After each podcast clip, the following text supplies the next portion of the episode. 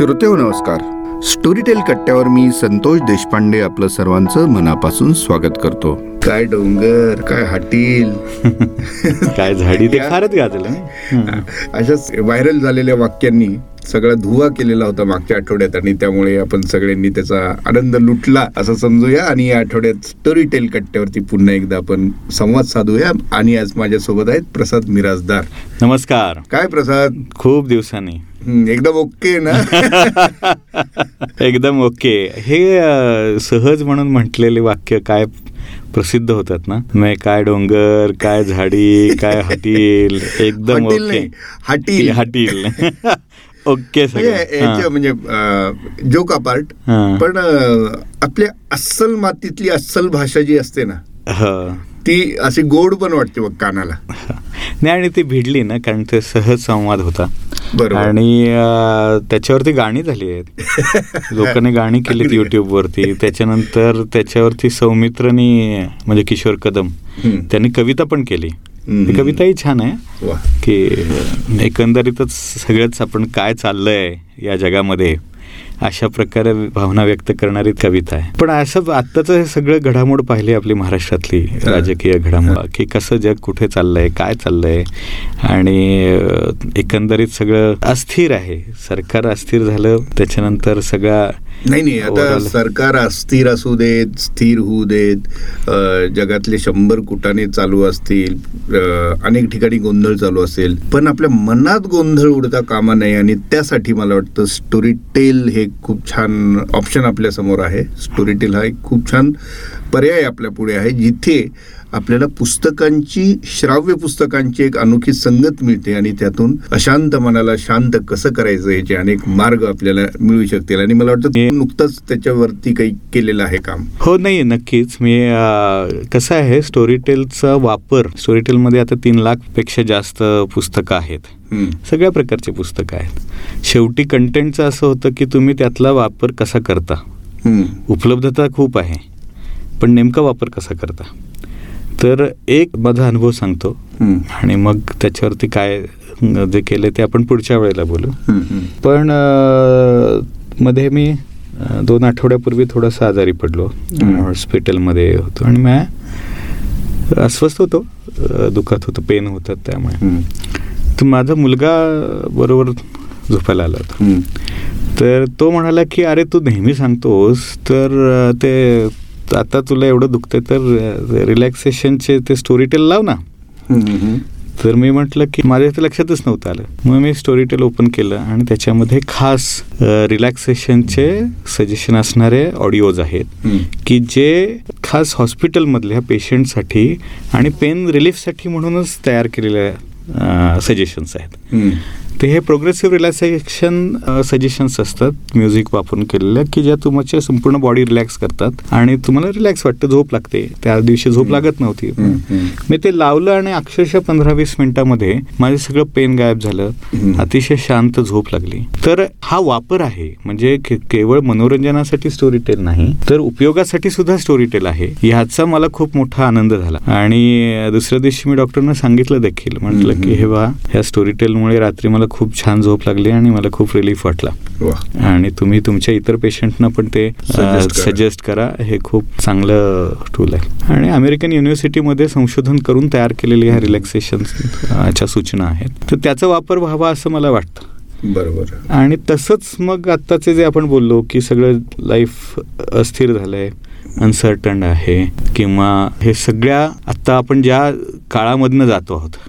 की कुठलीच गोष्ट निश्चित नाही अनिश्चित आहे अस्थिर आहे. तर ह्या सगळ्याला सामोरं कसं जायचं? आपली नोकरी टिकेल की नाही माहिती नाही? आपल्याला जी काही गुंतवणूक केली आहे ती नीट राहील की नाही माहीत नाही? सरकारी नोकरी केली तर सरकार टिकेल की नाही माहीत नाही? म्हणजे कुठलीच मोठ्या मोठ्या कंपन्या जिथे असं वाटायचं की जणू काही म्हणजे सरकार शाश्वत तर नाही आहे काही. हा. तर हा सगळा जो बदल घडतोय अतिशय वेगाने घडतोय. तर याला सामोरं कसं जायचं. तर या सगळ्याचं एक ह्या जगाचं वर्णन त्याच्या भाषेमध्ये नवीन आधुनिक पद्धतीमध्ये वुका वर्ल्ड म्हणून केलं जातं. आणि ही कन्सेप्ट जी आहे ती कन्सेप्ट मी एक्सप्लेन करून त्याच्यावरती उत्तर काय आहे ते मी एका पॉडकास्टमध्ये सांगितलंय. आणि ते आपण पुढच्या वेळेला निश्चितपणे ऐकू. स्टोरी टेलवर तो प्रकाशित होईल. ओके तर ते ऐकावं सगळ्यांनी. येस येस पण आता प्रसाद. आपण अस्वस्थतेची आणि एक मानसिक शांततेची पण आता चर्चा करतोय. हां. आणि मला असं वाटतं की अध्यात्म. खरं तर एक उत्तम साधन आहे या सगळ्या हो हो गोष्टीसाठी. हो आणि अध्यात्माचा बेस असणारं साहित्य हे त्यासाठी फार उपयुक्त असं देखील आहे. हो नक्कीच. तर असं तुला काय सांगावं असं साहित्य स्टोरी आहे? टेलवरती असं साहित्य खूपच आहे. म्हणजे अगदी वेगवेगळे असतील अगदी सद्गुरूंसारखे पासून ते जय कृष्णमूर्तीपर्यंत वेगवेगळ्या प्रकारच्या आध्यात्मिक पुस्तकांचे उपलब्धता. ही स्टोरी टेलवरती आहे आणि इंग्रजीमध्ये तर भरपूर आपण दैनंदिन गीतेपासून हो दैनंदिन गीता आपण. तीनशे पासष्ट दिवस दैनंदिन गीता चालत. चालवत होतो किंवा देवदत्त पटनायक. ह्याची आत्ता आपण मालिका चालवलेली आहे तर ह्या सगळ्या गोष्टी भरपूर आपल्याकडे निश्चितपणे आहेत या आठवड्यात आपण एक प्रकाशित करतो आहोत जो ग्रंथ. मराठीमध्ये तो आहे यशस्वी आनंदी समाधानी जीवनासाठी सात मनोधारणा. बर. शेवटी समाधान आनंद हे कशामधनं मिळतं? तर तुमची मनोधारणा काय आहे? हम्म, हम्म. याच्यावरनं ख तुमचं जीवन कसं आहे ते ठरतं. बरोबर. म्हणजे प्रसंग घडत असतात स्थिरता सगळ्यांच्या जीवनात आहे. प्रत्येकालाच टेन्शन आहे प्रत्येकाचे. चढ उतार आहेत पण. काही लोक आनंदी दिसतात आणि काही लोक दिसत नाहीत याचं कारण ते बघ त्या सगळ्या घटनांकडे बघण्याचा दृष्टिकोन त्यांचं मनोधारणा काय आहे याला खूप महत्त्व असतं आणि मग ह्या मनोधारणा कशा बाळगाव्यात किंवा कसा बदल स्वतःमध्ये घडवावा याच्यावर एक प्रसिद्ध पुस्तक आहे. स्वामी मुकुंदानंद यांनी लिहिलेलं गाजलेलं पुस्तक आहे. तर ते आता मराठीमध्ये आपण प्रकाशित करतो निशांत वैद्याने ते वाचलेलं आहे. या प्रकारे जाणीवपूर्वक वाचलं पाहिजे. जर अस्थिरता असेल मनाला शांती नसेल तर मग रात्री झोपताना हे रिलॅक्सेशन ऐकलं किंवा सकाळी उठल्यानंतर काय दैनंदिन गीता ऐकणारे कितीतरी मी पाहिलेत की ज्यांना त्याच्यामुळे शांतता मिळते किंवा अशा प्रकारचं कुठलंही वाचन जे आहे मनाला प्रसन्न करणारं मनाला काहीतरी आशा दाखवणारं मनाला दिशा देणारं आत्मविश्वास वाढणारं तर जीवनातल्या संघर्षाला सामोरं जायला त्यातनं ताकद मिळते. आणि म्हणून या प्रकारचं साहित्य आपल्या संग्रही हवं. जेव्हा पाहिजे त्यावेळेला निश्चितपणे त्याचा वापर करता येऊ शकतो आणि थोडं थोडं का होईना आपला बघण्याचा दृष्टिकोन हा बदलतो जास्ती सच्छील पद्धतीने आपण बघायला लागतो आपले रिॲक्शन्स कमी होतात. राग चिंता मत्सर हे सगळे जे काही आपण म्हणतो की षट्रिपू म्हणतो आपण. सहा शत्रू काम क्रोध मद माया मोह मत्सर वगैरे. याचा निश्चितपणे फायदा होतोच की तुम्ही कसं. सकारात्मक जेवढं ऐकता तेवढं. ते जाणीवपूर्वक ऐकणं गरजेचं आहे. आणि आपल्याकडे ही मोठी श्रुती परंपरा आपल्या महाराष्ट्रात तर आहेच आहे. जे आज हजारो लाखो वारकरी हे आळंदीपासून निघतात आणि एका दिशेने सगळे मार्गक्रमण करत पंढरपूरला जातात विठ्ठलाच्या दर्शन घेण्याकरता. ते केवळ नुसते जात नाहीत ना? ती एक आनंदवारी असते. बरोबर. आणि तशा अर्थाने म्हटलं तर समानतेचा संदेश ते देतात म्हणजे समतेचा संदेश देतात. त्यानंतर आनंदाने जगायचं कसं ह्याच्याबद्दलची सगळी हे असतात. आणि वारकरी संप्रदायामुळे किंवा वारकरी परंपरेमुळे जीवनाकडे बघण्याचा जो दृष्टिकोन आहे. वारकऱ्यांचा हा विलक्षण आहे. हजारो वर्षांची परंपरा म्हणजे शेकडो वर्ष आता झाली. ते पाऊस पडल्यानंतर असते. अव्याहत. त्याच्यात कुठलाही खंड नाहीये. नाही त्यामुळे तू पाहिलेस तर वारकऱ्यांच्या प्रतिक्रिया कशा असतात त्या तुमच्या बॅलन्स सापडतील. बरोबर. बरोबर? जीवनाकडे बघण्याचा दृष्टिकोन आनंदी असतो. एवढे दुष्काळ झाले एवढे पावसामुळे महापूर आले पण तरी सुद्धा त्याच्याकडे बघण्याचा दृष्टिकोन चित्ती असू द्यावे समाधान. आणि हे समाधान समाधान. बिंबवण्याचं काम अध्यात्म करतं. बरोबर. आणि संत साहित्य विशेषतः त्यात फार मोठी मोलाचं भर घालत असतं. बरोबर. आता वारीला धरून किंवा आता आषाढी एकादशी येते आहे. आणि महाराष्ट्रातलं एक मोठं संचित आहे तर त्याच्यासाठी म्हणून स्टोरी टेलवरती खूप म्हणजे केवळ वारीसाठी ऐकण्याकरता म्हणून पण खूप साहित्य उपलब्ध आहे. बरोबर. म्हणजे आत्ता आपण एक आषाढी एकादशीला एक पॉडकास्ट आपण करतो आहोत. तो अवघा रंग एक झाला. ही जी परंपरा आहे महाराष्ट्राची वारीची तर त्याचा शोध घेणारं संपूर्ण तो पॉडकास्ट आहे. आणि त्यात विठ्ठलाचा शोध घेतलाय. हम्म. किंवा ही परंपरा कशी तयार झाली तर इतिहास सगळा मांडणारा. आणि एवढे लाखो लोक जेव्हा असे एकत्रित जातात तेव्हा जगातला तो एक फिनॉमिना आहे ना ही यात्रा म्हणजे. बरोबर. तर त्या सगळ्याचा शोध घेणारी अशी ती तो पॉडकास्ट आहे. एक हो. भर घालू इच्छितो. हो. लवकरच श्रोत्यांना एक ऐकायला मिळणार आहे. त्याच्यावरती काम चालू आहे. कैवल्यवारी नावानी. आमचे मित्र आहेत राजेंद्र हुंजे म्हणून पत्रकार हो. आहेत उत्तम व्याख्याते आहेत. हो. त्यांनी यावेळी एक वेगळा प्रयोग केलेला आहे. वारी जशी सुरू होते आळंदीपासून किंवा देहूपासून ते जे टप्पे आहेत प्रत्येक. टप्प्याचं वर्णन करणारं एक सांगीतिक वारी त्यांनी तयार केलेली आहे. बर. आणि एकूणच हा आणि त्याच्यात दिग्गज गायक आहेत उत्तम त्याचं निरूपण झालेलं आहे. ह्या सगळ्यांचा आढावा घेणारं आणि त्याची एक अनुभूती देणारं आम्ही एक प्रोजेक्ट केलेला आहे. बर. कैवल्यवारी ह्याच नावाने. वा. तोही आपण या निमित्ताने रिलीज लवकरच आपण करणार आहोत. आमचा त्याच्याशी संबंधित पॉडकास्ट ज्याच्यात थोडस एक सांगीतिक एलिमेंट पण असेल तो. म्हणजे उत्तम उत्तम गायक त्याच्यामध्ये आहेत. म्हणजे राहुल देशपांडेपासून बरं. अभिषेकी सुरेश वाडकर. मी गाणं पण त्यात? हो गाणं पण तर असं म्हणजे वारी निघाल्यापासूनचे ते जे टप्पे आहेत त्या प्रत्येकावरती एक एक त्यांनी गाणं म्हणजे थोडक्यात कार्यक्रमासारखंच आहे ते. कार्यक्रमासारखं आहे पण त्याची थीम तशी आहे. हा. आणि मग शेवटी गजर आहे. बर. तर पोहोचल्यानंतर तिथं सर्व वारकरी पोहोचल्यानंतर ते जो आनंद सोहळा आहे तो सुद्धा कसा असेल? अशा पद्धतीने त्याची गुंफण त्यांनी केलेली आहे. आणि हे पण लवकरच कदाचित आपल्याला ऐकायला मिळेल. वा. त्यापूर्वी आपण दोन वर्षांपूर्वी नरेंद्र गणपुले म्हणून आहेत. त्यांनी अत्यंत प्रख्यात सी ए आहेत आणि कॉर्पोरेट कंपन्यांसाठी त्यांनी काम केलेलं आहे परदेशांमध्ये. पण वारीचा एक अनुभव त्यांना घ्यायचा होता आणि तो. त्यांनी घेतला. त्या वारीचे उत्कट अनुभवांची शिदोरी त्यांनी सर्वांसमोर उघडलेली आहे. तर ते आपल्या स्टोरी टेलरवरती उपलब्ध आहे. वारी एक अमृत अनुभव. नावाने श्रोत्यांना ते ऐकता येईल. त्याला अत्यंत उत्तम प्रतिसाद मिळाला. बर. आणि आताही आपण शक्य झालं तर ते ऐकूया. बरं. पण श्रोत्यांना ती खूप छान पर्वणी आहे. कारण तुमच्या आमच्यासारखाच कुणीतरी वारेला जातो. म्हणजे ते काय बदलतो काय पाहतो? बरोबर. ते त्यांच्या नजरेतनं अनुभवणं हे देखील एक खूप छान विलक्षण गोष्ट आहे. आणि ती आपण श्रोत्यांपर्यंत नक्कीच स्टोरी टेल मधनं पोहोचू. अगदी. मला सांगू का तुला? मी आता तो सांगत असताना मला आठवलं की वारीचं वर्णन करणारं आणि तिथे काय घडतं याच्या तत्वज्ञानासकट पण प्रयस्तपणे मांडलेलं.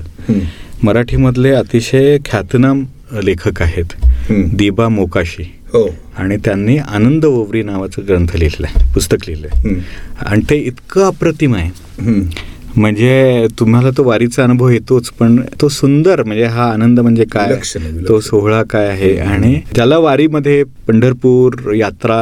विठ्ठल आणि संत साहित्य आणि या महाराष्ट्राची परंपरा या सगळ्याबद्दल जाणून घ्यायचं. आणि तो का प्रश्न पडलेले आहेत की वारी म्हणजे काय? हे अनुभव घ्यायचा असेल तर ते आनंद ओवरी हे म्हणजे तुकारामाचा संपूर्ण तुकारामाबद्दल लिहिलेलं आहे पण ते अनुभवावं. अशा स्वरूपाचं ते पुस्तक आहे आणि ते स्टोरी टेलवर उपलब्ध आहे त्याच्यामुळे मला असं वाटतं की हा जो आठवडा आहे की आपले पहिले बोलण्याची सुरुवात झाली की आत्ता सगळं अस्थिर सरकार अस्थिर काळ आणि प्रश्न असा होता की विठ्ठलाची पूजा नेमके कोण करणार? तर ह्या काळामध्ये ही पुस्तकं वाचावीत. त्याच्यामुळे जरा. निश्चितपणे एक शांतता निर्माण होईल आणि आषाढी एकादशीला निश्चित असू द्यावे समाधान कानी असू द्यावे स्टोरी टेलर नाही का? तर ही मजा आहे आणि खरं सांगू का मला असं वाटतं की वारीचा जो ही परंपरा प्रथा सुरू झाली ती कदाचित विश- बरोबर पावसाळ्याच्या काळात आहे. पेरणी झालेली आहे. पिकं काय येतील कसं होईल याच्याबद्दलची चिंता आहे. ह्या चिंतेपासून मुक्त होऊन हे जे मान्सूनचा काळ आहे त्या महिन्यात आपण चालत देवाच्या आराधना करत गेलो. आणि आनंदाने एकत्रितरित्या हा सगळा निसर्गाला पण अनुभवला. एकत्रित राहणं समूह म्हणून अनुभवलं. तर ही अनुभूती घेत जाणं तर तुम्हाला सगळ्या चिंता काय होईल? दुष्काळ पडेल का? पाऊस येईल का? पीक पाणी येईल का? काय होणार आहे? ह्या सगळ्यापासून मुक्तपणे तुम्ही पाहू शकता आणि आनंद मिळवू शकता. आणि हीच मला वाटतं आपली महाराष्ट्राची परंपरा आहे. बरोबर. म्हणजे परमार्थ आणि संसार या दोन्ही गोष्टींचा एक विलक्षण संयोग याच्यातून वारकरी साधतो. आणि म्हणूनच ते नेहमीच आनंदी असतात. तर प्रसाद जाता जाता मला एक जाणून घ्यायचं आहे की आपण आता वारीबद्दल बोललोय पुढच्या महिन्यामध्ये काय ठळक गोष्टी येणार आहेत त्याबद्दल थोडंसं बोललेलो आहे. आणखी असं तुला काही आवर्जून सांगावं असं वाटतं का? की ही गोष्ट जी कदाचित आपल्या काही श्रोत्यांनी मिस केलेली असेल मागच्या आठवड्यात ऐकायला. हा नाही मला असं वाटतं किंवा किंवा जुलै महिन्यामध्ये पण त्यांनी आता आतापासूनच वाट पाहावी अशी कुठली गोष्ट? जुलै महिन्यामध्ये आता आपण एक कॅम्पेन करतोय ते आंतरप्रिन्युअर पुस्तकाचं जे मागच्या वेळी ऐकलं आणि. ते ज्यांनी ऐकलं शरद तांदळेंचं. शरद तांदळेंचं.